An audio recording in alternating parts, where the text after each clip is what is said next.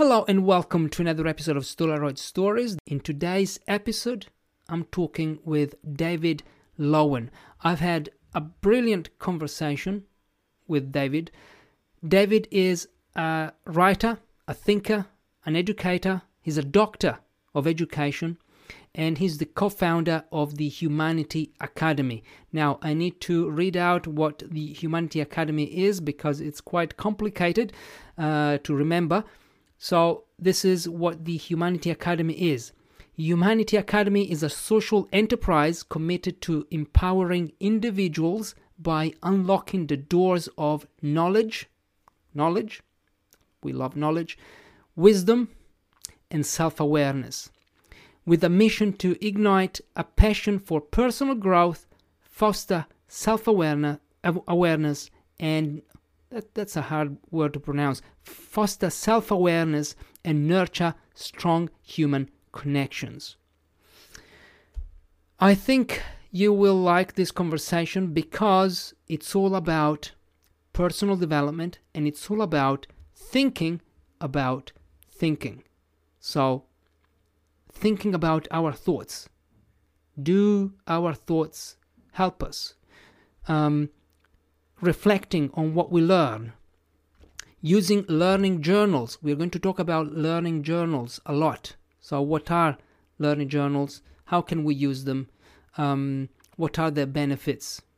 And um, it's a ch- it was a challenging conversation. I'm honest because this um, we talked about a lot of abstract things. So it was quite challenging. You know, we didn't talk about what what can I do to lose uh, weight. Okay, you should go running.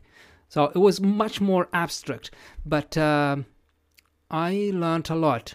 I learned a lot, and I will journal about this and post something um, on my blog as well about what I learned by talking with David. Okay, let's get ready now because it's story time.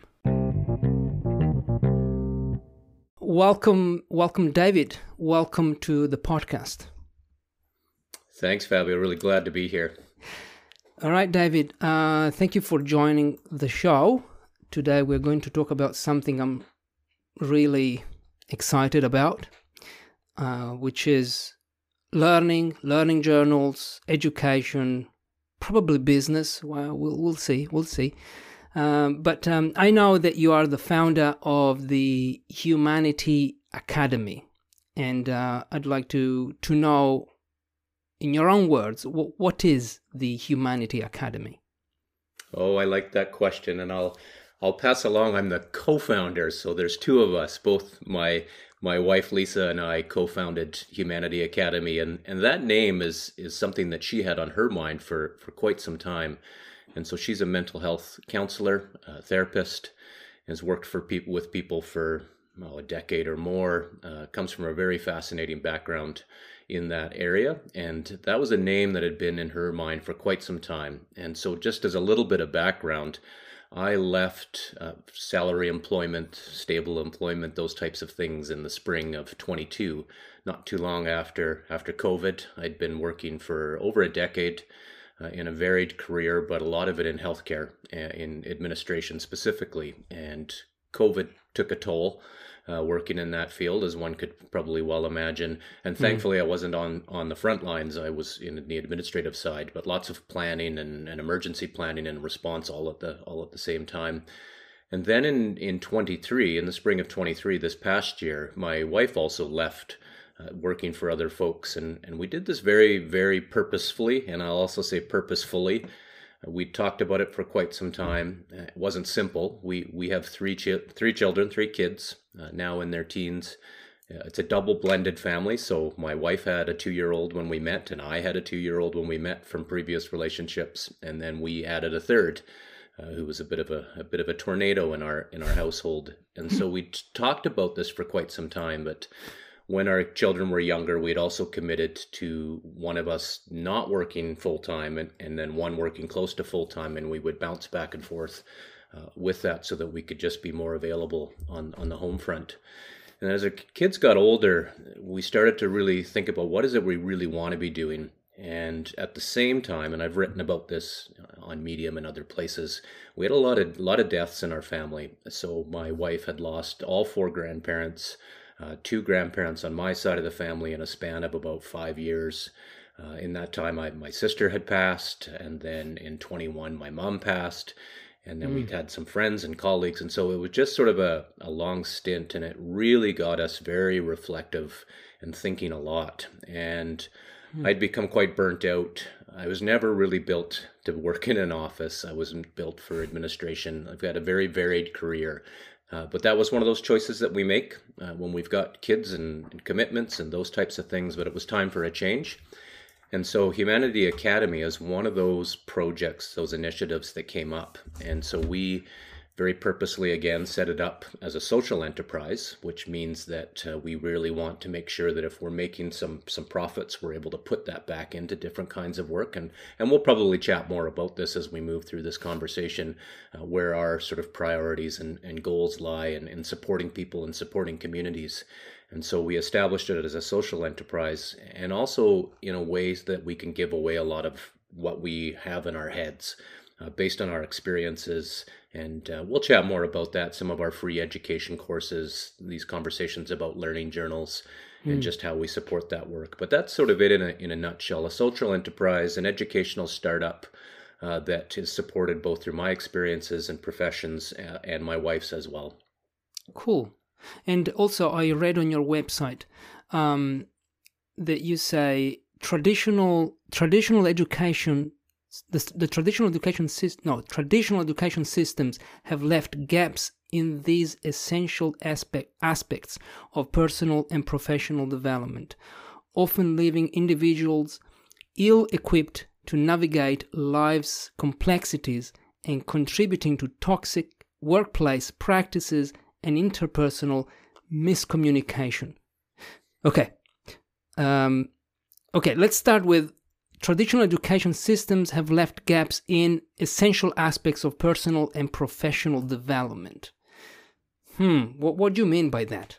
Because I know you, well, you have some strong opinions about traditional education. So, and okay, let, let's explore this. Okay, well, we've got some time. So, yeah, that's uh, I love this question and and uh, really appreciate you pulling that right off of our our website. And we thought about that quite a bit. And so one of the pieces that that precedes that uh, is is the gaps that we see, and those are things like emotional literacy.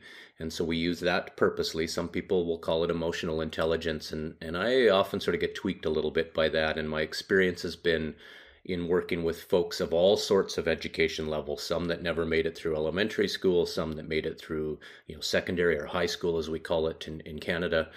And so emotional literacy rather than intelligence uh, just gets away from those negative connotations we find. And, and maybe there's a better term out there but emotional literacy is the big one. And we'll talk about that. It very much relates to, to learning journals and thinking about thinking and that ability to pause is we're feeling critters we feel first generally. And then sometimes that challenge is to be able to label what those feelings are to get a better sense of well what is that feeling and why might i be feeling that? You know and sometimes that can be everything from evolutionary history a fight flight or freeze type of response mm-hmm. uh, and experiences and, and unpeeling. And i was listening to your one of your most recent podcasts. I think it was with nikki um, who had grown up in, in Hungary, if I if I remember correctly, yeah. and and just listening to her talk about her experiences uh, growing up, uh, very difficult. She alluded to, and and the use of of a journal to be able to work through those over the years, and so there's that aspect uh, around emotional literacy and self knowledge. It's just so so critical. Who am I? And not in a stable sense, in a very much an evolving sense. So my identity shifted very much when I had my first child and she arrived you know, 17 years ago, be 18 years ago soon, and then adding more children, getting married, uh, you know, becoming a, an administrator. So there's that aspect. And then also in both of our experiences in a variety of workplaces, some real challenges around interpersonal communication. So those first two I'll often refer to as intrapersonal, so the inside inside of us what does that dialogue look like how do we put language to thoughts how do we think about mm. language especially multilingual speakers that speak many languages. Uh, and I, my work for many years has been in indigenous communities, or what some folks would call Native American in the United States, or Aboriginal communities. And so, in the area that I live in, in British Columbia, in central British Columbia, north of Vancouver, there are so many indigenous languages, and I've worked in many of those communities, and the languages are very distinct. And, and the comparison I'll often often make for folks is in an area like Europe. There's so many languages, so many cultures that are vastly different from each other. And having spent a little bit of time there, that's certainly been been my experience. So there's that aspect of how do we communicate across difference, both in language and culture, but the fact is that we are all different. we are all completely and utterly unique. Even mm. even identical twins have uniqueness in their in how they go about things. So there's that aspect that what we found is that just around conflict management, I tend to be someone that says conflict is actually really important. It's more about how we manage and navigate it uh, tension uh, in our own lives if we think about it you know it takes a fire to to make water go from maybe ice to to its liquid form to its steam form uh, those types of things and just thinking through how how do we set up processes in workplaces and in homes and in communities and even in nations or between nations when we think about what the world is navigating uh, these days or has navigated for for all of time. And then related to that so that's the relationship piece. And then on the end of that uh, information we just we talk a lot about creativity and learning uh, but also unlearning and so mm. we are all individuals immersed and enmeshed in systems uh, we get schooled in certain ways and there's pluses and minuses and everything in between on those and yes i'm very critical but doesn't mean that i say it's all bad not, not at all uh, but also just becoming aware of what it, where does this thinking come from? Where do these biases come from? How does the language or languages that I speak influence myself and my relationship with myself? And we'll often say this with a capital S, but also how does it relate to another self uh, and another sets of selves? And so those are the types of things where we're being quite critical around traditional education is that really getting into that so much education in our experiences has been you know this is right and this is wrong this is the way you think about it or even critical thinking is something that we will hear so much in in the more um, going into university and college and it's one form of thinking there are hundreds of different types of thinking beyond critical thinking and even mm. where some of that history comes from, uh, even in, in, the area where you live, in, in Italy and in Greece, and some of the ancient philosophers. There's some really great thinking that is that affects us in many ways, but there are other ways of thinking from other cultures and other languages that can be really beneficial too. Hmm. Wow, you've said so many interesting things. I I, I had to note them down. Uh, the first one is okay, conflict. No, the first one is um, what's the solution then to traditional education? Like you said, we are all unique. We all have our own ways of thinking, and we prefer certain things. Learning is very uh, is a highly personal activity. So, but traditional education, you know, they put you into a classroom and they say, okay, today we're going to learn this okay in this way everyone um, has to go through certain you know the, the same the same styles teaching styles because the teacher is one so in the classroom so they have to adapt to the to the uh, to the teacher's style so what's the solution in your opinion so is, if there is one I really like that last that last bit you put on there, Fabio. That's one of the another thing, and I've been thinking a lot about this even just in the past week or two. Hmm. And I think you and I could have so many conversations, you know, outside of podcasts, on podcasts about this idea of solutions. And I hear it so much in the creator economy as well. You know, you've got to have solutions for your customers, for your clients, for your hmm. audience, and and sometimes I I think about that. In some senses, I think, well, I think some of that is bullshit. You know, hmm. there is an aspect which goes back to again why write, why produce and uh, you know produce certain creative output, whether it's writing, drawing, art, sculpture, uh, whatever it may be. Teaching can be an art form. All of those types of things. And so often what I'll I'll share is that there there is no solution and that is one of those things where my mm. own sense and my feeling as I reflect upon this in my life is that we are I and I say we in a western based sort of North America and yes those are big generalizations but very solution focused. And sometimes there's not a solution. But it's a paradox. If you go to my website, you will see that I put on their solution. And I, I still think about having that word on there. So sometimes, yes, there are solutions. But sometimes I also think that be, that comes from math and logic, where there's a solution to this. And sometimes in interpersonal communication, there is no solution. Uh, and I will probably talk about this some more as well in terms of thinking about uh, national challenges in terms of how different groups of people get along. And I think these are conversations happening across Europe uh, with different folks migrating from all sorts of countries, mm-hmm. uh, war torn countries, just like what, how, how do different people get along? Uh, who, who has rights to what? And those, I don't think there are necessarily solutions. There's just a what's going to work today. And sometimes uh, what what's going to work or what can work is, will sit between an imperfect scenario and imperfect solution. When we think of, of, of population growth, the number of people accessing social media and the internet, these are massive, quick, rapid changes that I think many people, based on what we've been supplied with through evolutionary history and what our brains can handle, is an aspect of it's often going to be an imperfect situation, which is just going to be good enough to try and get through this time. So, for example, with COVID, uh, there was no solution. Uh, it was certainly a matter of just trying to figure it out as we go along based mm. on the things that we had. And I, that was one big learning I took away from the pandemic and being right in the midst of it from from planning for morgue over, you know, overcapacity in morgues to setting up field hospitals and parking lots. You know, these were things that we had to wrap our heads around in, in very quick form, uh, as well as trying to support families and, and have children in schooling. So that's one of those pieces where I often don't think there's a solution. There's more about how can we uh, sit down, and this is a really important distinction I'll make between discussing things, which often means you know there's a it rhymes with percussion in english and there's a reason for that is discussion will often cut off things. And even you know the if we think about the roots of the word uh, decision in, in english and of course english is very much related to italian and spanish and french and the romantic languages but the ancient roots of that are about cutting things off. So to make a decision we need to cut things off.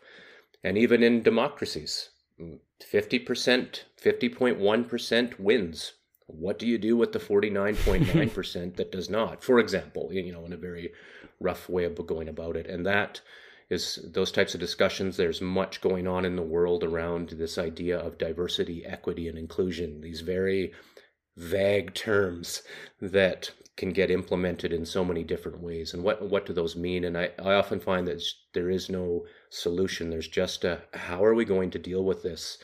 In this period of time and do that through dialogue and through so through dialogue as we use active listening and all of those different things where we hear people out uh, and really listen and then we've got to think about okay what's going on in me as i hear these things uh, hmm. what where does that come from why am i thinking that, those ways and so hmm. that's some of that work around trying to steer away from solutions per se and, and how can we get to a place that's going to work well enough for all that are engaged. You you say you say that so not that there are no there are no solutions there are not always at least there are solutions. And this is already a challenging thing for me to to to think about because i've always thought that every problem has a solution.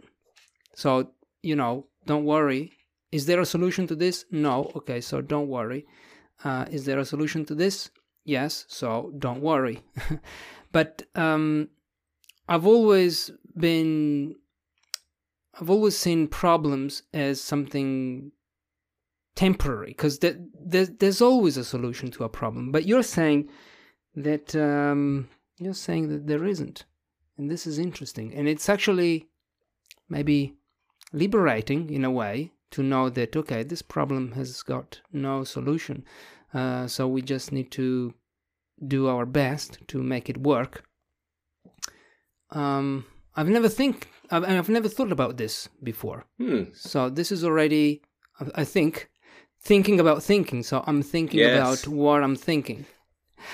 Um, and then, um, okay, then you said, oh, when you, when you said to hear people out. So when in conflicts, in you know challenging times, uh, we need to listen to each other. Active listening, you said. Um, are you familiar with nonviolent communication? Uh, Very much so. My my wife is okay. a is a big fan and a proponent of it. So very Oh. much so. Nice, nice. Okay, so that, that's what I what I was thinking about when you said um, we need to active, we need to listening, we need to listen to each other actively. So to see what goes not only in my mind but also in your mind. So to to be to use empathy, which is really difficult, unless yeah, un- unless you work on it, probably.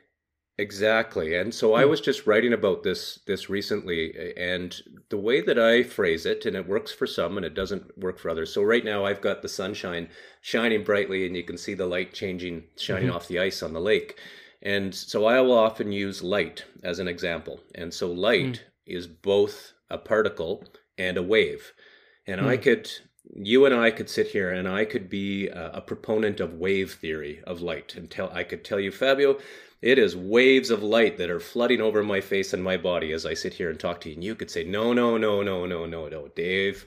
It is particles. I am telling you when I look it's particles. And that is how that is how light operates. You can't see the other one at any point in time. It is either it is both a particle and a wave and it will depend and and yes our knowledge of this is expanding. But I also will use Heisenberg's uncertainty principle, that idea that we can't know the position and the speed of a particle at the, at the same time, based on where we are at in our knowledge. And so taking those types of principles, so that was I'll use those as a metaphor or an analogy for our own lives. And so for example, if you and I or another group of people were having a dialogue uh, about a conflict in a certain part of the world, uh, we could pick one, and there would be what we could call, ver- if we looked at it from a logical, critical thinking, which many of us learnt in school, we could debate the logic of it. Uh, we could, you know, be like Socrates and, and the philosophers going through this. But there would be other ways in the world to be able to have dialogue and to think and listen. And often I will say, how can we even be so sure about what is going on in our own self as we are actively listening, trying to challenge our own biases, and to be able to make a distinction between I learned that way of thinking when I was seven in elementary school from Mr. or Ms. or, or whomever hmm. teacher told me this is the way, or like, for example, in your previous podcast with Nikki, she was sharing an experience about a you know very it had a big impact on her about what one teacher had said to her t- a decade previous about her ability to write and i just thought and it was just such a beautiful set experience as she was sharing you know here's how i've navigated this over the years and so that is where i'll often say we don't even have solutions in ourselves uh, let alone trying to be in dialogue and often we just need to remain in that very fluid space. And that is the reality of how how life is. It's a very fluid fluid existence which ends in the same way for all of us. Mm. so that is the one solution the perfect solution that comes to all of us and many don't like to think about it but we will all die at some point in time like every other being before us uh, and when we can navigate from that reality that is the one solution uh, and the rest in between is something we just kind of gotta you know move like a bamboo forest through as it's been sort of my experience and how i'll often share that And how does a learning journal, how can a learning journal help? So, first of all, what is a learning journal? Because I know it's a tool for that can help you think about thinking. This is Mhm. this is the general uh, purpose of learning journal. Correct me if I'm wrong, but okay, what what is what are learning journals? They are pretty much anything we want them to be. And so let me let me break that down. And so what I found over many years and is that uh, the idea of a diary in my experience often for for men is uncomfortable. Uh, dear diary, uh, no, I'm not gonna I don't want to do that. And even the idea of a journal can be kind of uncomfortable. And so what I've found is shifting it to call it in a learning journal. And then very much like you are asking people say, well, what what is that? How do I do it? And what I have found over the years and sometimes in my own experience is that there we want there to be directions on how to do it. Like how do I use this thing? What is the right way and what is the wrong way? It's like, oh well there's there's the impact of schooling in our in our lives. Uh, and that's not necessarily a bad thing. It's not not what it not not what that's intended to suggest.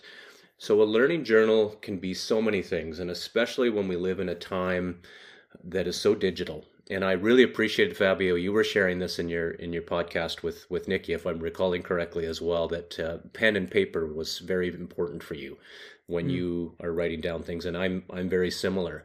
Now, maybe this is a generational thing, maybe not. However, I find as well that no matter what age, pen and paper accesses a different part of the brain. And mm. so many of us, especially if we're involved in the creator economy and writing and, and even in our work, we spend so much time in the digital. Funnily enough, yeah. that has the same root as our fingers, our digits. Uh, but the analog world in navigating with pen and paper just goes to a different part of the brain. But it doesn't mean that we can't have a learning journal that's kept digitally. Keeping a blog is a learning journal. Writing on Medium is a learning journal. I was just writing recently about how 52 free weekly issues of my newsletter is a learning journal. I've learned an immense amount about it. But the bulk of the learning journals that I keep are, and I've got them spread around my desk as I'm talking to you, are, mm. are notebooks and I'll often say to people, there's no right or wrong way to go about a learning journal. Find a way that works for you. And I, I heard you were you say that in the podcast. You're like, I'm not sure if this is the right way for me, or something to that effect, or I'm trying, I'm yeah. playing with this. And that's often what I, and I was writing about this in a very recent newsletter, is to say that is a very powerful space to be in the space of I'm not sure. I, I don't know. Whether that's questioning our identity, whether that's questioning where we live, questioning in our career. And I'll say that's a, such an important place to write from or to draw from or to map from. And so a learning journal, in one of some of the articles I write on Medium about it, in one of them I share 33 different kinds of learning journals.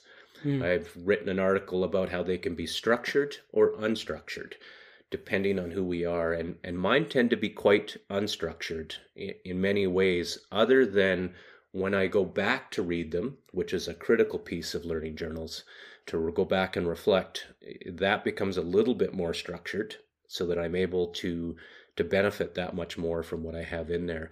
But essentially, in many cases, what I'll say to people to just to, to give a certain level of comfort to start is to have a couple of, of prompts. What mm. did I learn today? You know, what did I learn mm. yesterday? Uh, and then, really importantly, how do I feel about that? And mm. so that feeling might be super intense in one moment, or it might be um, quite separated, like meh, you know, meh, whatever. But those feelings will change over time. And then mm. the other question I'll often ask is, are there some things I should be unlearning? And mm. there's so much focus on continuous learning and lifelong learning. And I'll say, yeah, sure, but eventually our heads will explode or you know like any critter that continues to grow to the end of time will die off you know that that's sort of the nature of the universe and so sometimes we need to prune some stuff off of there we need to unlearn some things to be able to make room for some other learning and it's that balance back and forth mm. and so really going to your question what's a learning journal it can be whatever people want it to be and to play with it, it so i use on my phone i use the notes app so when I'm out walking, I will quickly get a, a voice memo on my notes app. Hey Siri, and then I'll do the voice.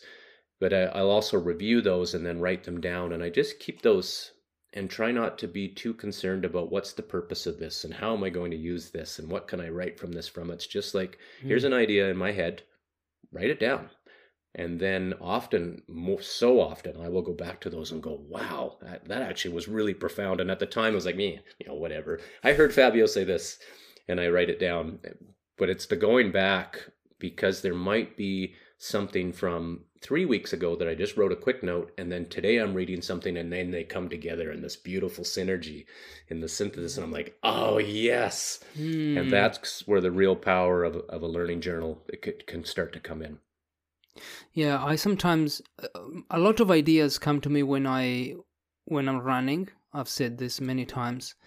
Mm. I don't know why. I don't know if it's a it's chemistry, it's if if it's the body movement, I don't know what it is, but when I'm running something something happens in the mind. It's uh cuz maybe the the mind is free to to go wherever it wants. And I need to have a phone cuz Mm. I use I use I don't use a note um, uh, note app, but I use uh, WhatsApp. So I send a message to myself. So it's always Nice. it's gonna be there forever. Not forever, but it's gonna be there. I don't need an extra an extra app. And um, I never review those ideas though. I never go back and say and and and revise. Okay, what did I what did I think? Um, what was I thinking the other day when I was running? I just put them there, but you know, sometimes I forget. Sometimes it's an idea that I have that I want to turn into an article or a blog Mhm. post, and and that's when I when I go back and and pick out that idea. But um, okay, so why why do you why do you do this? Why do you keep a learning journal yourself? What's Mm, the great what's the question. purpose? Because you, you've you've been doing this for. I think I saw a a, a picture on Medium of all the learning journals. It's like uh it's it's your desk full of these learning journals. Um, so why do you do it? Yeah, I like that question. And it's part of it is, and you had just mentioned this, is sometimes I forget those ideas. And Mm. I've got a little diagram that I often use where I talk about the forgetting curve. And essentially, So the- ultimately, we, yeah. we forget most things within the first hour uh, of, of learning, quote unquote. And yes, you know, could be debated, but that's that's one of the big ones. But learning journals for me, and I've written a little bit about this. It really started. I, I've just recently entered my fifth decade, turned turned fifty this year, and it started when I was about nineteen, and I was traveling in Australia. It was my first big trip. Uh, nice. from went from Canada to Australia. I had very little money with me, a return ticket, you know, classic young adult. Some might argue whether I was much of an adult at that point, but I ended out uh, spending almost a year there and working every job imaginable, as many many travelers do. And at that time, I had a, a day planner, and I was I just write bullet points. Where where did was I? Who did I meet? What was I thinking? And from that point in time, of course, I'm speaking about this with you know almost three decades of reflection. It wasn't what I was thinking at the time, uh, and I was hooked at that point in time. And just uh, it was I went through my 20s. I was reading a lot. Self help became you know one of those big sections. Anthony Robbins got his start around those times when I was in my 20s Hmm. uh, and others, the the gurus essentially. And I don't uh, agree with all of the stuff that gets that comes out of there, but what a remarkable indiv- uh, individual. For example, someone like Anthony Robbins still doing what he's doing, and there's there's there's much wisdom in in, in a lot of his work and and with others. And like I said, I don't I don't agree with all of it, but at the time. I just started writing it down as I was reading, and reading has been a big part of my adult life. And, it, and it's funny in many ways because I just sort of did what I needed to do to get through school. I was not, my, my newsletter is called Box Cutter, and there's kind of a reason for it. It's been a part of my personality since I was quite young, which is I would often sort of think, this is bullshit. Why do I need to be learning this? I am not going to use this. And I still see it with my kids. Like my kids are going through the school system here in Canada and still studying the same novels that I studied yeah. 35 40 years ago and, and there's value to it yes but it's like wow times of there's some better things we could be reading so there's that aspect uh, uh, and what i really sort of got into and i stayed away from formal schooling until i was into my 30s i was actually quite anti formal schooling because i'd had enough by the time i was done school and so through this traveling and through the writing over the years and just tracking i just found such value in it and then i think it was probably late 20s that I came across this idea of calling them learning journals, and I've never looked back since. Is that everything I keep is just a, a learning journal, and sometimes I just free write in the mornings, like uh, and your Nikki was talking about this the the Julia Cameron morning pages. I had read that. Uh, in my 20s, and what a beautiful, wonderful piece of work uh, she did and has continued to do and influenced so many people. Uh, I don't follow it rigidly. I, I don't like rigid approaches to things. It's just my own own bit. And so over the years, I've just I've called them learning journals. I often uh, go back and revisit them, but sometimes I can't read what I wrote, especially in the free writing. it's free writing for a reason. Uh, but when I'm thinking, especially now over these last two years, as I've become a solopreneur and a digital writer, I've become much more purposeful about always trying to track ideas. Uh, I keep a notebook by my bed because, and very similar to you, Fabio, whether it's um, when I'm out on a bike, I do a lot of biking, mountain biking, and and out uh, getting out, keeping fit. Big reason why I left uh, employment, and I find very similar. It's when the ideas just they come together in a you know it's like a fire gets lit and when yeah. Out, out there because the brain is is not thinking in the way that it normally does. It's actually it could be meditative from running, it could be meditative from cycling, but also it's just a, it's just a different we go we go to a different place and I don't think it's just in our brain. I think we go to a different place in our body that brings these ideas uh, forward. And so that's what I've ultimately sort of the making a long story longer is why I call them learning journals was essentially, you know, life life is a learning journey.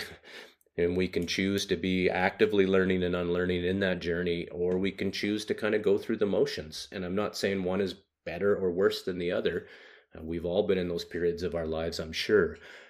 However, we stop and think, well, what am I learning along here? Or do, do I keep making the same, uh, same trip ups in my life? Do I operate in relationships in the same way? How am I thinking about this in even in our household right now? We were just talking this morning before I came on with you about um, we have children, two kids that are in grade 12, ready to graduate, uh, and one in, in grade nine. We're getting to a different stage in our life and mm-hmm. so how are we thinking about those things and so we'll often both write it down so that we're we're more prepared for those wow that's great well you said i didn't know that you traveled around australia and i can tell you i started journaling without knowing that it was journaling yes when i landed in australia because i went there when i was 26 Mm. Uh, and I spent two years there.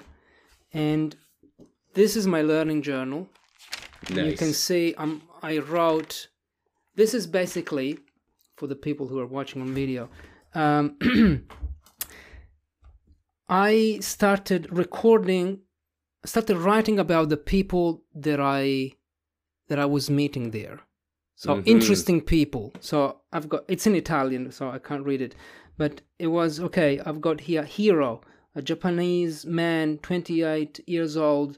He's traveling around Australia. So I would record what was interesting about these people.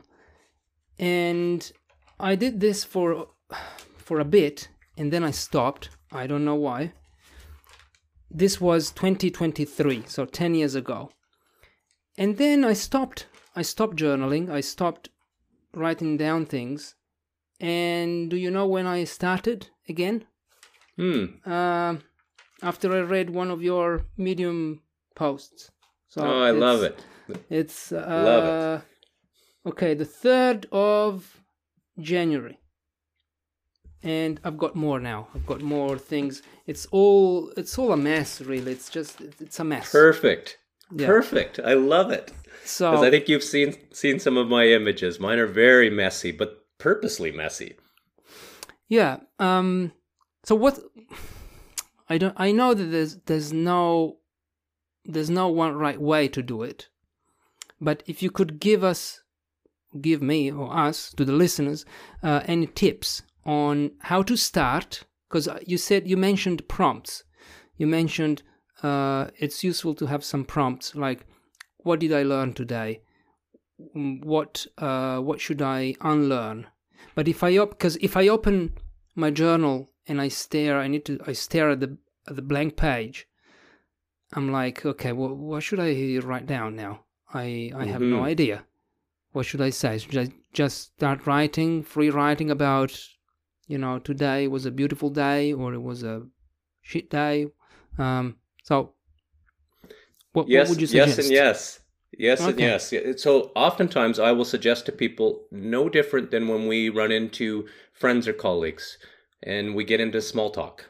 Weather and check with the family or Mm. you know how about that uh, italian foot you know the italian football team or the rugby team or Mm. you know whatever it may be that small talk and and often i will share with folks the immense value outside of our realm of thinking for example if we think about climate change and rapid climate change some people's journals and diaries of tracking the weather in the 1800s are of immense value to science and humanity in thinking about what was going on from because climate is big and wide, but what was the weather locally and trying to think through that. So, for example, during the, the gold rush in the Klondike in the Yukon in, in the 1800s, late 1800s, and in the 1800s in general across much of canada there was like a mini ice age in a sense like a period of super cold.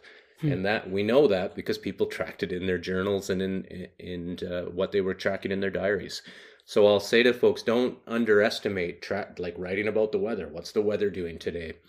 So there's that aspect. And so small talk is a great way to how am i feeling right now? How did i sleep then there's this huge long list of things in which we could keep a learning journal for in a in a structured sense. A sleep journal uh, a diet journal a running journal a fitness journal an emotions journal how do i feel in the morning uh, a creative journal a free writing doing julia cameron's morning pages an ideas journal. So there's all of these different ways to think about going about it. Then there's also just having i have about four prompts and so, what did I learn today, or what did I learn yesterday? How do I feel about it? Uh, the other thing is, what would I like to learn? And so, in my journey as a solopreneur and a digital writer, I will often ask myself, what do I want? What, what would I like to learn over the next little while? And so, this right now, during the next few months, I've chosen to really focus on Substack. Uh, Hmm. What would I like to learn about Substack, and then purposely going and finding people that are that are writing away about that. Uh, and so I've done that a few times. Medium, I had that experience last year, and so I will try and guide some of my energy and what do I want to learn today. It can be in a, our relationships. We could keep an arguments journal. So Hmm. there's all of those different ways to be able to go about it where we could purposely think. The other exercise, uh, and we haven't talked about this much, is really thinking about ourself with a capital S and ourselves within systems. And we are all in systems. And so I have diagrams online where in I have concentric circles, like nested circles, and in the center of that is is self. And so outside of self, and so then we could write about what's going on inside of me. What's the intrapersonal communication? How am I feeling? Why am I feeling that way? And then I could think, okay, well, how are others having an impact on me? I can think about family, friends, community, uh, the folks I met at the supermarket, and that circle wraps around self and think about how how is that influencing how I'm feeling and what I'm doing. Then outside of that, we can start to think about the institutions that impact us on a daily basis. So how does schooling impact the way I think about this, for example? Or how does schooling impact the way I learn or not learn? And how does uh, my interactions with the justice system, the health system, uh, and it's different in every country. In Canada, we have universal health care. In the United States, they do not. And so that you know has the ability to shape and affect people's lives in so many ways, especially after COVID. Uh, so thinking about those systems and institutions, and then the big, big ones are the structures. And you talk a lot about this in, in other podcasts and in your writing is uh, how does language affect me? And I think a lot of folks don't necessarily get to that level of thinking. And in Canada, we think about it a lot because English and French are our official languages. Mhm. Uh, South Africa, for example, has many official languages. I'm not sure in Italy if there's more than Italian. No. Um, in other other European countries, there's a few. And so then thinking about okay, how does that my nation that I live in, where I have citizenship, you've traveled, I've traveled, the passport we hold has a huge impact uh, in so many ways. So then thinking about well, how does that impact me? And then outside of all of that is thinking about time and history. So this time that I live in, how does that impact and history uh, and those types of pieces? And so taking it all the way up, we could take one thing like my identity, and we could take it through all of those circles, get to time and history, then turn around and come back and say, okay, now I've taken myself on this little learning journey of my identity or um, how I think about conflict in my life.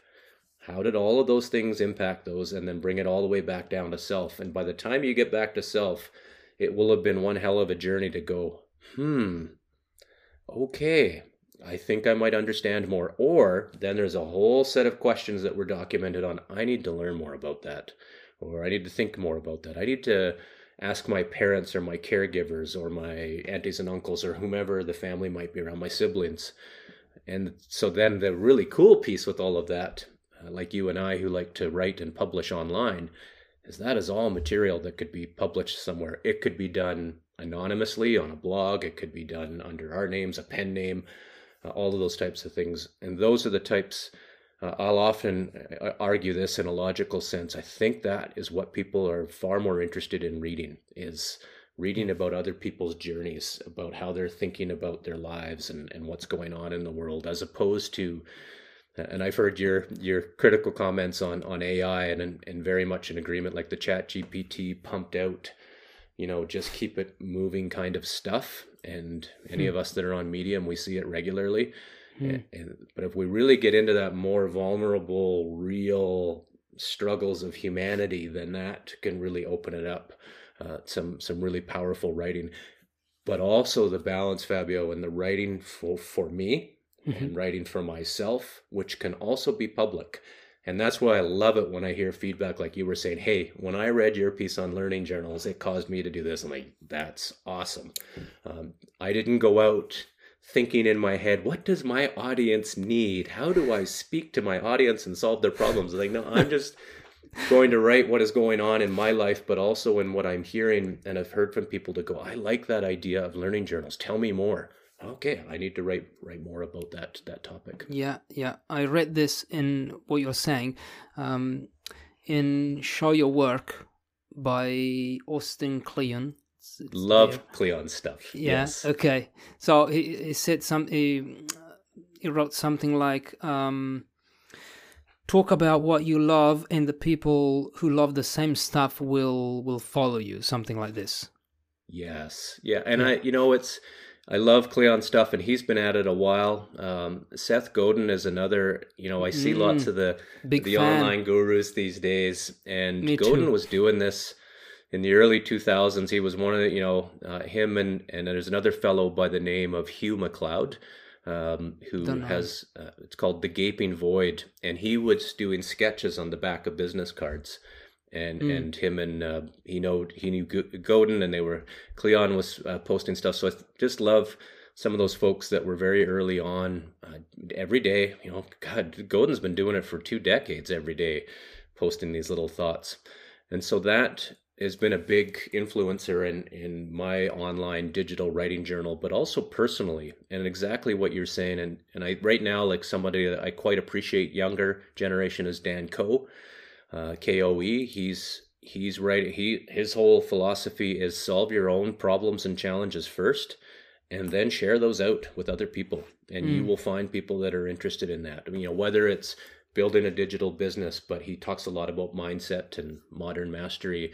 And I love it that a that a guy in his late twenties, early thirties is just getting right into the depths of like what who am I and what am I about, and then having great success uh, online in terms of just sharing that out, publishing books, and and and helping other people out. And that I think is one of the beauties of of this whole digital environment we live in. Yes, there's lots of negatives and there's lots of shitty things that happen on social media, but you and I would not have met and connected in this way yeah. just as similar as others, like uh, Veronica Llorca Smith, I think is someone who you've had yeah. on your podcast, and her and I have been in connection. We've never even actually come on face to face digitally, but have kept in touch through Medium, Substack, uh, LinkedIn, just supporting each other in in the journey, and really neat watching. You know how her journey shifts and change, and someone that's a mom with young children and living internationally and gone through really difficult times, being separated from family. So that is the power of being here online and finding different people and kindred spirits that geez you know when i was a kid hmm. two-thirds of the world didn't even have a telephone let alone know what one was and here we are within just a few short decades of over 5 billion people having that 5 billion people access the internet. That is more than there were people on the planet when I was a wow. kid. Wow. Yeah. yeah. I I wanted to ask you about this idea of this idea of self because mm. learning journals seem to be a tool for individuals, and I'm wondering if this is um, this is Western Western thinking. So I mm. come first, um, I as an individual, whereas you know in in China or more collectivist uh, societies, they might think, I don't need a learning journal because it's not about the world is not about me it's more about the community. So would you say i don't know if, if you know or if you have an opinion or if you you've researched this would you say that uh, this is all western thinking? Because we, we've mentioned you know all these guys seth godin mm. anthony robbins all these american western gurus. So because this is this is what thinking about thinking did to me. Because i i realized that i only consume consume i only read and expose myself to books written by western people by people from the us mainly i realized. I haven't read a lot um, I don't have any, you know, um, authors here from Asia, books from, I don't know, any Asian countries. So, are we biased? You think? Hundred percent. But we all, and we all are. There, so we have mm. hundreds of biases. I like, mm. I like this. is a great question, and I, I think about think about this a lot. And I think you're bang on, and and you're absolutely right. And I immediately think about that when we list through. I think, well, that's a lot of guys. You know, my wife would say, "Where's the women thinking in there?" Yeah, like that's another that's another thing. Yes, and it, and it's and it's very true, and it's so often the case. But thinking about thinking will get us to that place to ask that question or those sets of questions, which is, hmm, what might I be missing here? And I love that aspect of, geez, you know, what's the reality in certain areas of China, a very diverse country? You know, what's the reality in, in places, say, for example, in countries where keeping a learning journal could actually be threatening to your life? You know, mm. and so when I think about those experiences, it draws me back to many of the stories I hear in communities and where I grew up. I, I grew up very rural in Western Canada on a group of islands that are 80 kilometers off the mainland coast a place called Haida Gwaii, which was once called uh, the Queen Charlotte Islands by by the white settlers that came in.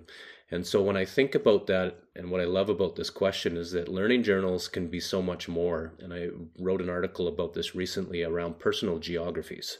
And mm. so you and I have traveled, and the wonderful thing is, is that uh, we are sort of spatial critters as well. We think in maps in a sense. And I think about many of the communities where I've worked in where the learning journal is actually the places people have been. And so when I go and work in an, in an indigenous community in a remote part of British Columbia in the mountains, there are so many place names that everybody knows that place name and why it has that place name and what the story is behind that place name that may have come from thousands of years. And then in the oral histories are very, very deep deep relationships to place. And so, and this has happened, this gets pulled into the Western world uh, in Canada. There's many, many uh, legal battles, has been for over well over a century, between Indigenous Aboriginal peoples and the settler Canadian uh, governments, both at a federal level and the provincial, which is like states. And so now they're in the court systems, and the Supreme Court of Canada oral histories from indigenous peoples are now recognized on par as written evidence. And so mm. you could imagine the debate that happened and how over how long um, discussions around rights about land, r- rights about a place, uh, played out in different court systems. And the court system is a very Western based philosophical basis, and it has its pluses and its minuses and everywhere in between, and it is just racked full of bias. And so for so long, the bias was to written evidence. And you know, writing is a technology. Text is a technology, and it's not very old in human history. Maybe six thousand years, you know, coming out of out of uh, what we call the Middle East, a biased way of calling things. Um, you know, there's that aspect coming out of out of many Arab-speaking nations now. About six thousand years is how long text has been around. Humans have been around for hundreds of thousands of years, hmm. and so we had ways of communicating um, without the technology of text, and that was generally on the land or on the ocean in, in some cultures to be able to navigate through through those. So that's where I'll often say, absolutely, uh, there is an aspect that is Western based, and even English has become a globally dominating, bias inducing way of thinking because we think in language or languages. Uh, and some really neat research coming out on that front about how multilingual speakers uh, can get tripped up when there is a word in one language mm. that is a similar sound in another language, but are com- two completely different things. And so the some of the research is around eye movement, and so they'll you know put a bunch of images on and track people's eyes. So there's that ability to think through. Okay, you know how much does that influence how we think? So if we're thinking about thinking, how why do I think that way, and in those ways, and how is language affecting that? So that again goes back to those concentric circles I was sharing. And again, based on my work uh, with many indigenous communities, is that English is not the first language in, in some indigenous communities. They might speak three or four indigenous languages before English came in, especially the more elderly in community. Uh, and I think that's similar in Europe, right? Where some people, English might be their fourth or fifth language. Maybe in, like, think of Switzerland, for example, with my limited hmm. knowledge about how many languages might be there. And I think that impacts the way that people think. So, if anything, uh, the Learning Journal, I don't think, is the solution but it's an ability to just get people to pause because mm. one of our strongest biases through evolutionary history is to act and it's kept us alive as a species fight flight or freeze like mm. when i'm walking or you know right across the lake from here you know there's cougars big cats that live in the forest there's big bears that live in the forest we run into them regularly and i can tell you the number of times that i think a stump is a bear that turns out to be a stump.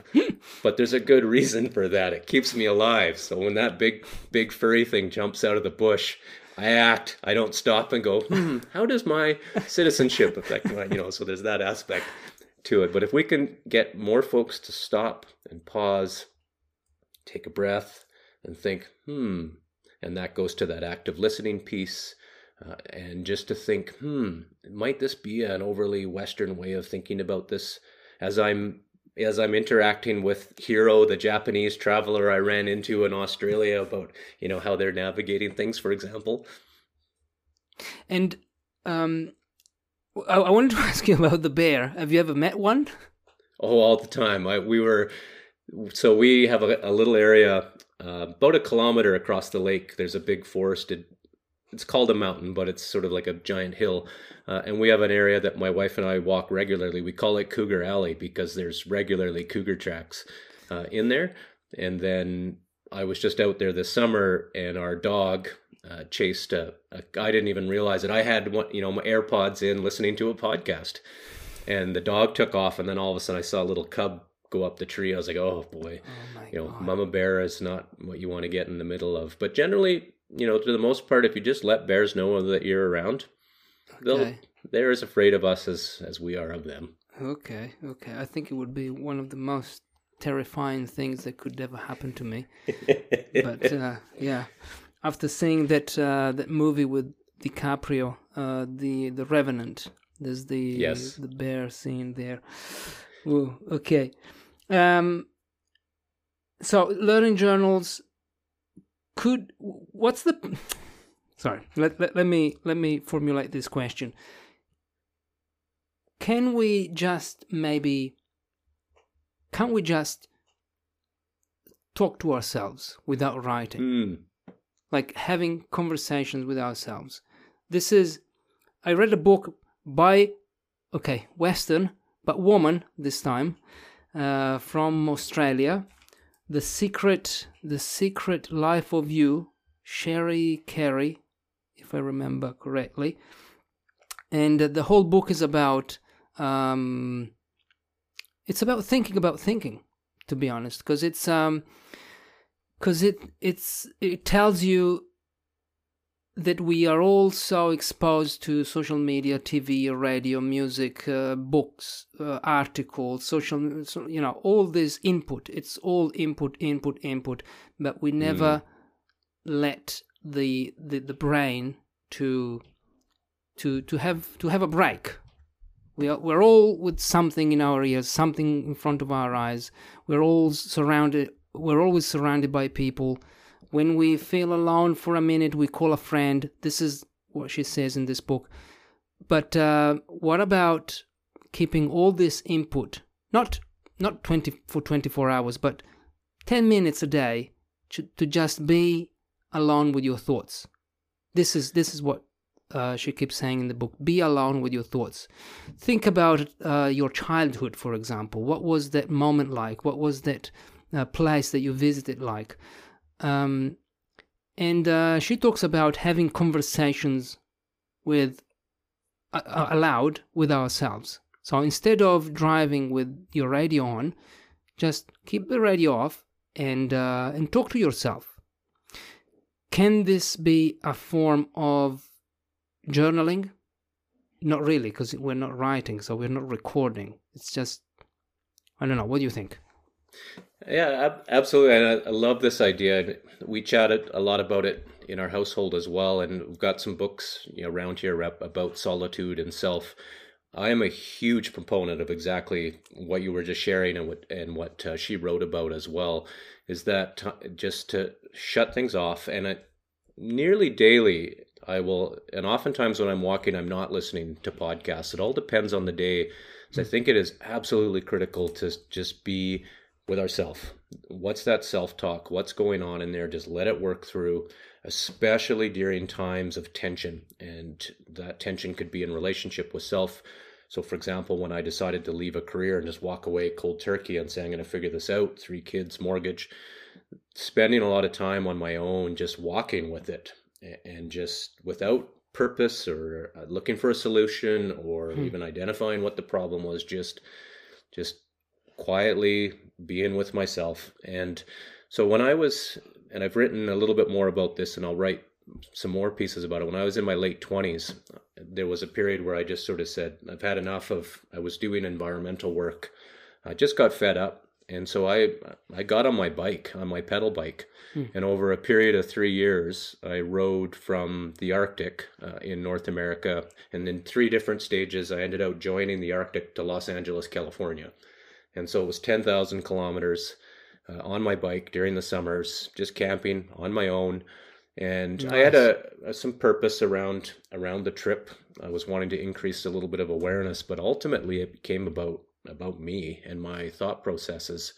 And so most days I would ride eight to ten hours, just riding on my bike. There was at that time there was no cell phones, and so it was 2001 when I started, and then I kept riding through till to 2003. And up to that point, I had spent a lot of time on my own. I'd often walk into the bush with a tent and you know go hikes into the mountains, onto the out onto the water as well. Spend time in a kayak, and those are just so absolutely critical uh, to that relationship with self. But a good relationship with self will re- will lead to good relationships with others. That's just the basis of why healthy self talk and that whole idea of yes, we live within systems, but we ourselves are also systems of hmm. all kinds of muddled voices that are impacted by our past and our, our, right now. So there's that ability, and I was just wrote a piece about this in relation to writing, and it's kind of like uh, Alan Watts, an old you know Buddhist, hmm. Eastern thinking fellow. I get a great kick out of out of a lot of his stuff, and it was while I was out on that bike trip uh, in California that I actually came across his writings, which was quite synchronistic at the time. And that that whole thought of okay, even if you're reflecting about the past, you are doing that right now. it, it is still now in which you are thinking about then thinking about it, where you're going to go into the future. And so it still keeps bringing it back to that idea uh, of now. And some people will talk about meditation and mindfulness and otherwise, but I'm a big proponent to say, um, Fabio, if you are out running, you are being mindful. Like we we are in the zone. We need to be aware of our surroundings to a certain degree but yet in that zone of thought and whether we're out biking or or even just sitting and staring out a window uh, another whole critical process. And to me uh, I, again it gets to that both and thinking. And so that is the writing in a journal is both journaling and the not writing in a journal is also journaling eh, because it's that whole process of of being on the journey. And so that way we can sort of sit in this fluid zone and get away from labeling. And my own experience has been just being gentle with myself on labeling things because that comes from schooling i i believe mm. anyways is like this is right and that is wrong. In some cases yes but at the same time then we get into thinking where if somebody really screws up as a teenager which lots of us have done really stupid things as teenagers and adults. Do we give them an opportunity to be a changed individual? You know, that is that sort of approach to, to people that have done bad things and, you know, spent some time as a in jail or as a criminal. Everyone should have, still have that opportunity to be able to to change. And to be able to do that, we got to get away from that. Well, this is right and that is wrong. And to, to balance through that. And that's where that it can be really delicate balance in our online world to, to step away from that and just spend time letting things percolate and move and shift. Uh, and it's it's always got to be in a certain level of balancing. And I, I find I will catch myself even recently I was like okay I've been spending too much time supporting clients doing writing posting every day Hmm. I need to go and get on some more walks. And so then, hmm. but rather than it being extreme and going, oh, I'm going to shut off all media, I'm getting all apps off, it's just like, I'm just going to gently shift it over here and just go walk more. Yeah, not listen to a podcast.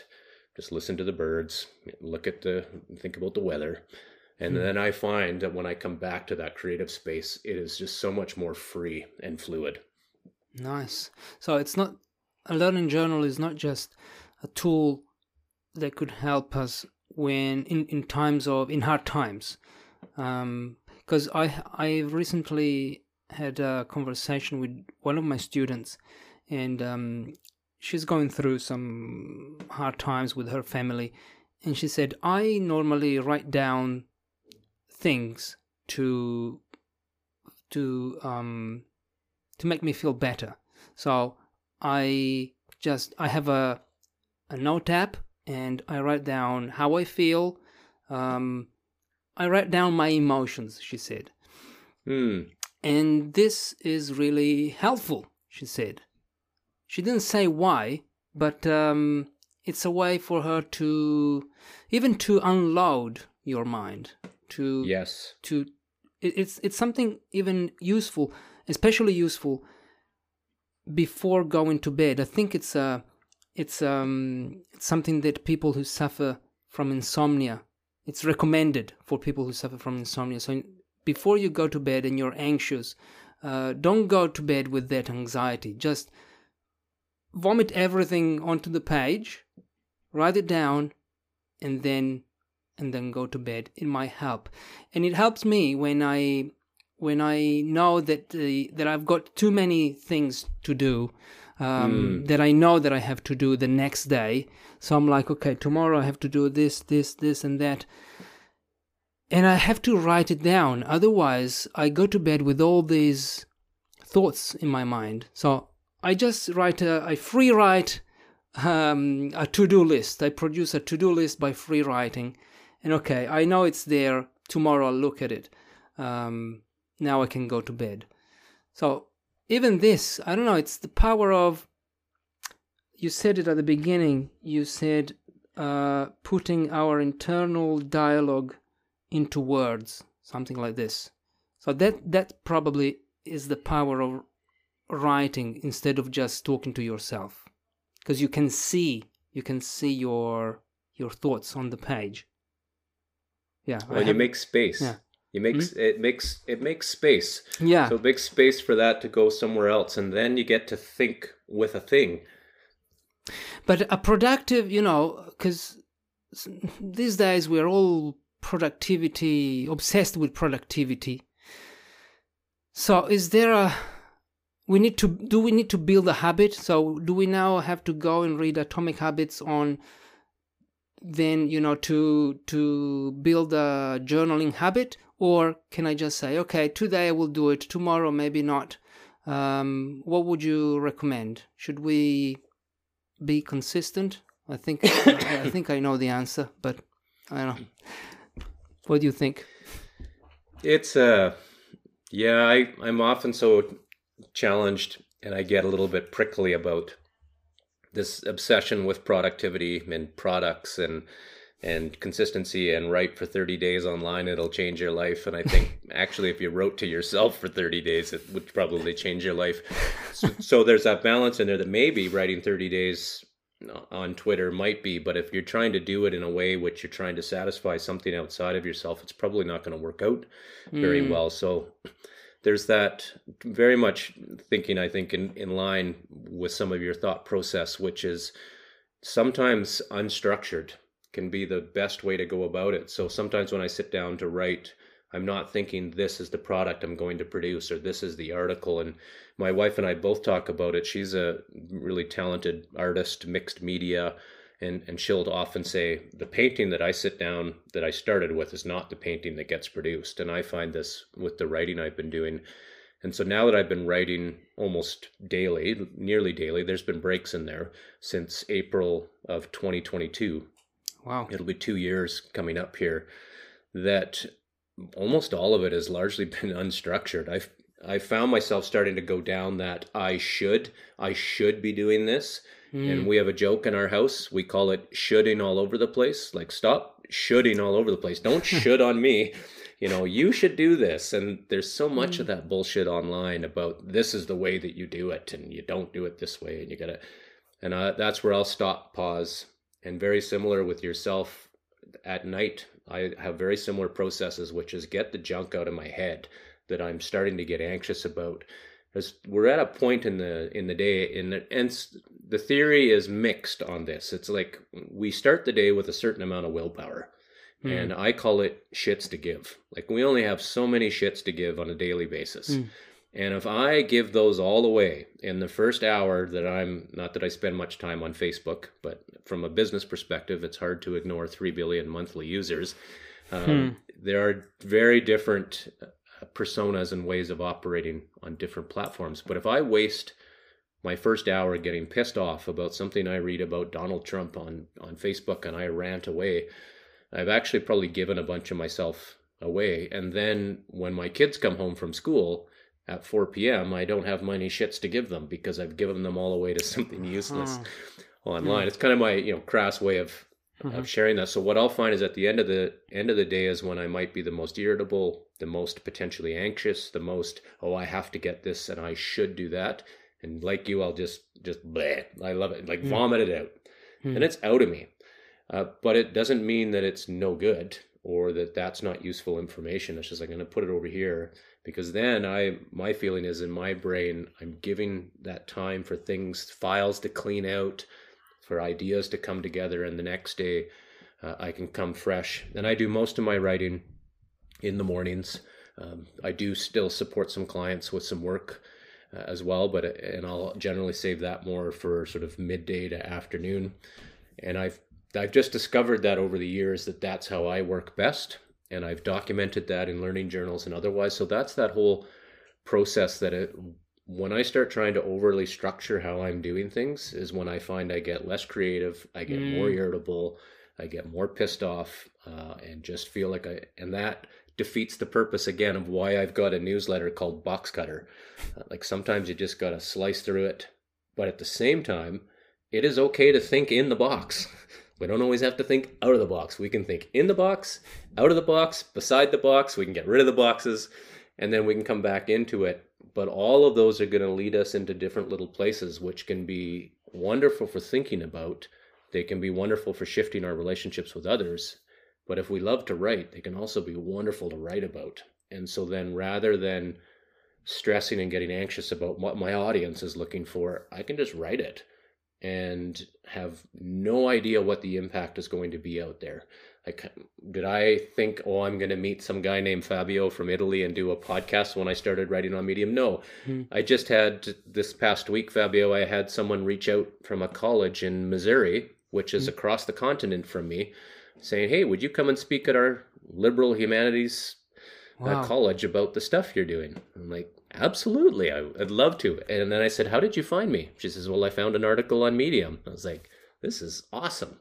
Yeah, and that was not my intention going in, but it just recognizing that when you participate in those ways and lots of conversation about authentic, but just bring yourself in its messiness, in all its screwed upness, uh, and just write and share, and folks will find you. Like it'll it'll it'll sort itself out. I don't like to say work itself out, but it'll sort its way through in the way that it needs to, uh, needs to sort its way through. This is awesome. Yeah. Um, and, you know, a, a comment on LinkedIn um, led me to have a conversation with a writer, a su- suicidal writer. Um, Mm. and, you know, with a comment, because she replied to, I think it was a, it was a post that I, um, I posted there about writing. Oh, um, can you say that you're a writer if you don't make money from writing? She replied to that comment. I said, okay, no, I want to, I want to chat with this woman. Uh, same with you. And so the more we put things out there, you know, we don't know what, what will happen. I think we could record another, a whole other episode on the creator economy and what to do and solopreneurship. Uh, but let's stay, let's stay here with uh, thinking about Mhm. thinking for now. I just have one last question because I think we are heading towards the end. Um, if you could give only one tip to someone who wants to start a learning journal, um, maybe they want to try it out. Maybe, maybe they think this has got potential. So, what would you recommend? I love these these questions. In many ways, it's no different than writing online, and Mm. it's almost cliche advice, but it works. And that's just start. It's there is no simpler way to start to learn anything than to start. Hmm. And to start a learning journal, again, hopefully, in looking at this, we've got, uh, for example, the Learning Journal Initiative as our Medium writing account. You can go there and then just say, "What do I think about this idea of learning journals?" Or Hmm. why why am I even interested in this idea of a learning journal? What tweaked me? And try and just write one paragraph or five bullet points. And most more often than not, people will all of a sudden find the way the pen goes. And I would always Yeah. recommend pen and paper because it just goes to a different place. It's a different relationship. Uh, and I think as well, and we didn't get into this, we can have a conversation another time, but Hmm. that these things, these pens, Hmm. they they we think with them uh, and whether it's and paper as well it's these are powerful technologies that we can use and to try not to lose them in, in the digital environment when we are typing it's a different relationship it's a different part It of our brain and i'm sure the research will come out on this and so ultimately it's no different than anyone says how do i start writing online i said, well you start you start with a tweet uh, and and then get away from this you know, tweet for 30 days and your life will change. In a way, in a way it will. That's not a lie. I'm not saying that's bullshit. It'll change. It's just not, you know, followers don't equal cash. You're not all of a sudden, you know, going to be making millions. I've been posting nearly daily for almost two years and I'm not making millions. I'm, I've got myself to a place where I'm, where we're doing well uh, and far healthier for it. Uh, but it's taken time. And similarly, that was where one of my first contracts came was from posting on LinkedIn. Someone reached out and what started as like a $500 a month contract is now sort of the basis of my services business Wow. and you know that so don't underestimate that power and so don't underestimate the power of starting. If someone wants to start a learning journal like i said you could start with small talk. You could pick it up and start with why you think it's stupid. You know i think this is stupid and it's and then away you go. Or for others i'll say just draw.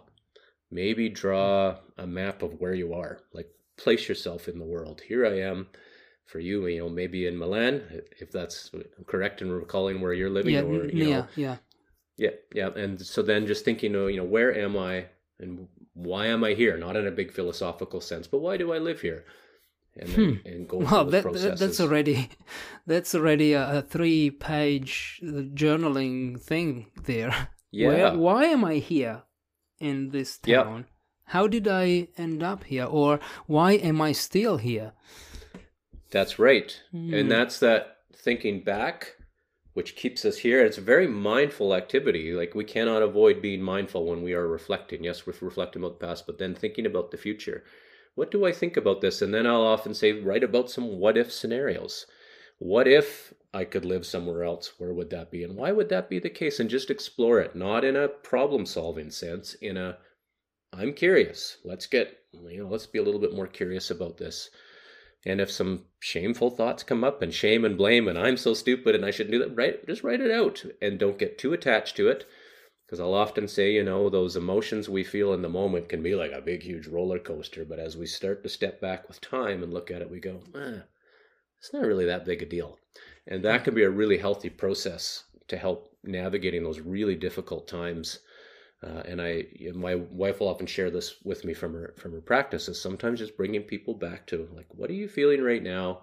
What's going on? Let's move through that. Let's do some thinking about thinking because that will start to be able to pull us from that that reactionary brain, our ancient part of our brain, which serves an incredibly important function. So there's no sense getting angry with it.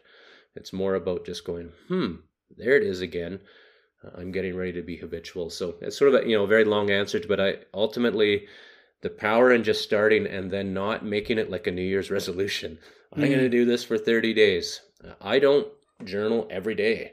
Mm. I've over time I've just learnt to be very fluid with it. And some days I will journal a ton and they're just they're a mess. They're full of post-it notes and maps and and other times I've learnt as well though that I need to be a bit more structured and I'll say this is a piece of writing that I want to do Mm. and I want to be structured about it. And so I'm going to write it in a way that I know I'll be able to read later and I'm going to try and capture it in a way. And then that's where, you know, for example, you I think it heard you mentioning this in some of your your shorter clips and podcasts uh, is where ChatGPT can be really powerful Mm. is to get us to think about things in a way that we mm, hadn't even thought about. So I'll use it to mix and mash. I'll say, "Hey, I'm reading this stuff here and I'm wondering who else is reading." And then I'll say, "Combine that with, you know, theories of data science." And sometimes it comes back with just this mind-blowing stuff. I'm like, "Okay, now I need to write about that." Wow. Yeah, ChatGPT could act as a as a prompter, right? Totally. So, help me. and a synth and a, Mm. and a synthesizer. That's what I Mm. find is a really powerful synthesizer to pull things together that I'm just like they're flying around in Mhm. there, and then I can engage it and it goes whoop, and I'm like, you got it. Nice. Okay. Well, um, I, I feel I could ask you one billion questions, but uh, let's stop here. We might have another episode uh, in the future. I would love that. I'd love that. Okay. Yeah, we covered some Okay. good territory in a lot of time. Well, Okay. well done. Good, good place to start. Um, okay, so um, you can now maybe tell us what because you you have a five day free crash course on learning journals, right? You betcha. Yeah. Yeah. So, maybe we have Yeah, tell us Yep. about where people can find you and uh, services also that you you'd like to You bet. tell us I about. appreciate that. Yeah. So, and and I was mentioning this earlier. We are big believers in freemium, so providing freemium products. And so. We've got, uh, in total, I've got nine free educational email courses. So I have two that are sort of on that solopreneur side. Like you said, we could probably do a whole episode on, that. So one is the solopreneur writer, or solopreneurwriter.com is the one free five day course. That was one of the first ones I built and looking to do some updates on that. Solopreneurthinker.com is another one that I talk about mindset and just the uniqueness of being a solopreneur. Some people don't like the term, but I think it's a really important term because it means you do everything from cleaning the toilets to doing the books. Yeah. everything, And yeah. yeah, and, and look after the cats because it looks like you've got a cat Yeah. condo there behind you. So, uh, and then with the Humanity Academy, we have seven free email courses, and I won't run through the whole list, but our website is humanityacademy.life. Uh, and then we've on humanityacademy.life, there is a list of our free education. There's a tab for it. And our most popular by far is the Learning Journal Crash Course. Mm. And so that is uh, learningjournal.life. We'll take you to the landing page. You provide an email and we don't spam people it's that's just the way that we then we support that through convertkit so by signing up with email then there's five days of of um, of emails that come around uh, just talking about learning journals mm-hmm. like it literally is a crash course and then there's one bonus day on that which that gets into all the different kinds of learning journals. And so there's at least 33 different kinds I list on that. So learningjournals.life is the five day free email course on Medium, for those folks that are there, the Learning Journal Initiative is the name of the account we write from uh, specifically. And then you can find me, uh, the David Loewen is on Medium. So those are the main ones. And then my personal website, Fabio, is David Loewen, L O E W E N dot org, O R G. And that is, I'm on LinkedIn, I'm on Twitter. Uh, I do a little bit on Instagram, I do a little bit on Facebook but uh, Twitter and LinkedIn I write on pretty much daily. Uh, promote those courses, and some of those courses are pinned into the profiles that, that you can find there. So, in a, in a nutshell, those are the things we've got on the go. Great. I'll put all this. Uh, well, you you'll have to send me all the all the I links. will do that. I'll send you all the links, and they will be in the show notes. Okay, Dave. Thank you. Thank you. It's uh, I think it's this is one of the most um, fascinating conversations I've had on my podcast and one that I feel I still have a lot to ask you about. Um, but we'll see. We'll see in the future. Thank you for oh, now. I love it. Uh, real, real honor considering you've done done so many Fabio. It's been just such a pleasure. So it's awesome questions, and I'm looking forward to some more dialogue. Great. Thank you, David. Bye bye. All right, I hope you enjoyed this conversation. I hope that you will start journaling, like writing things out, uh, writing things on, on in your journal. Like uh, look, look at this one. These are some of the notes that I took while I was um, talking with David, and uh, it's it, it will be it will give me something to think about, something to reflect on. What did I learn by talking? With David. Um, how can I apply what I learned? So it will take me maybe 10 minutes, not a lot. And it's something that um, probably we said that we don't have, not all problems have got solutions, but maybe, hmm, journaling will solve many problems. Who knows? Okay, I hope you enjoyed this episode and I hope that you will keep following this podcast if it's useful for you, to you, for you. I never know which preposition is the correct one. I hope it's useful. I hope it's helpful. And uh, I'll see you in the next one. Bye bye.